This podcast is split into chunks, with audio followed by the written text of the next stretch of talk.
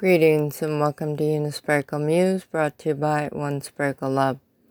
Self Replicates Self, published November 13, 2016.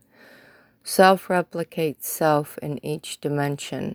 It is the transgression of intimacy in energies that create a new life form in 4D, fourth dimension, and above. Expansion is the essence of third part, which is new life.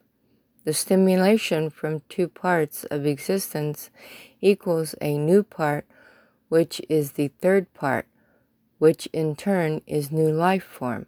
The new life form for that has just come into being carries knowledge of DNA replication. The replication hold life, in essence of one being. The being extended its tentacles funnel fractals of holographic energy throughout the cosmic consciousness when then is filtered from self throughout all life forms of tangible and intangible objects. As its essence of energy touches each particle, a new sensation or new creation. New existence creates new life. The new life form lives in the holographic world. You touch it in ways beyond the physical realms, then you have just created a new life form. The life form that takes on a new life of its own, which is still attached to the holographic umbilical cord.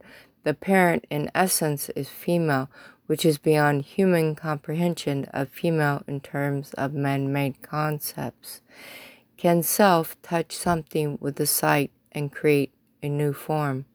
Can self touch something with the taste and create new life form? Can self touch something smells and create new life form? Can self touch something with hearing and create a new life form? Can self touch something with touch and create a new life form? Or does self need all five senses to create a new life form? Life is love, love is life. Blessings from Reverend Lewis. I thank you for your support.